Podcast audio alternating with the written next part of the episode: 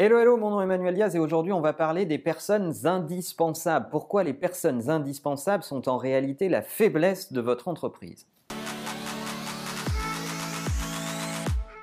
Il y a dans toutes les entreprises des gens qui sont parfaitement indispensables et tout le monde le sait. Et ça n'est pas une question de niveau hiérarchique, ça peut être des membres de comité de direction, des cadres supérieurs, des assistantes, peu importe. La seule chose qu'on sait, c'est que quand ces gens ne sont pas là, la machine est grippée, elle marche moins bien et l'entreprise a l'habitude de valoriser ses collaborateurs parce qu'elle en reconnaît leur indispensabilité qui est connue de tous. Si vous êtes face à ce constat, vous êtes face à un problème majeur dans votre boîte pour différentes raisons.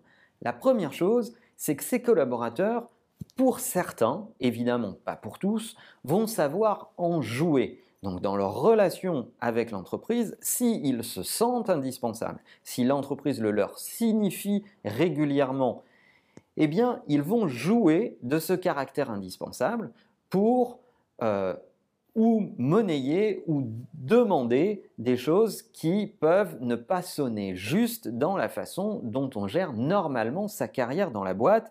Et sincèrement, on n'a aucun reproche à leur faire. C'est bien parce que la boîte n'a pas géré le fait de les amener à ce point-là d'indispensabilité que ça leur permet d'être dans cette position de force. La deuxième chose que vous ne voyez peut-être pas, c'est que ça fait peser un certain nombre de pressions sur les épaules de ces mêmes collaborateurs qui peuvent se sentir à certains moments acculés dans une position désagréable. D'abord parce qu'il va être dur de se déconnecter. Quand on est indispensable à un certain nombre de processus, on est sans arrêt en alerte et en veille et on a du mal à se descotcher de son quotidien et ça ne crée pas une oxygénation nécessaire à l'apprentissage, à l'ouverture d'esprit, à la détente, à l'équilibre tout simplement. Donc ça c'est une pression qui est malsaine. Le deuxième élément c'est que ça crée une crispation dans leur carrière parce que s'ils sont indispensables à cette position, l'entreprise va avoir du mal à les déplacer à d'autres positions, à leur proposer d'autres jobs, d'autres fonctions ou d'autres ou à les déplacer dans l'organisation peut-être géographiquement parce qu'ils sont indispensables. Donc, on voit bien le cercle vicieux qui s'installe. Non seulement ils ont de la pression, non seulement ils ont du mal à se déconnecter, mais en plus, ils ont du mal à manager leur carrière, ils ne commencent à ne plus voir d'issue possible, de progression possible ou de changement de poste possible parce qu'ils se disent que sans eux, tout va s'écrouler. Il est de votre responsabilité que vous soyez RH ou entrepreneur de faire fonctionner les compétences par binôme à minima.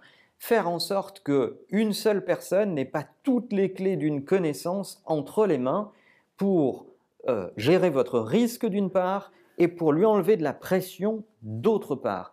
Le deuxième élément que vous pouvez mettre en œuvre, c'est de transformer ces personnes indispensables en euh, enseignants dans l'entreprise. Donnez-leur comme objectif de transmettre une partie de ces compétences à d'autres.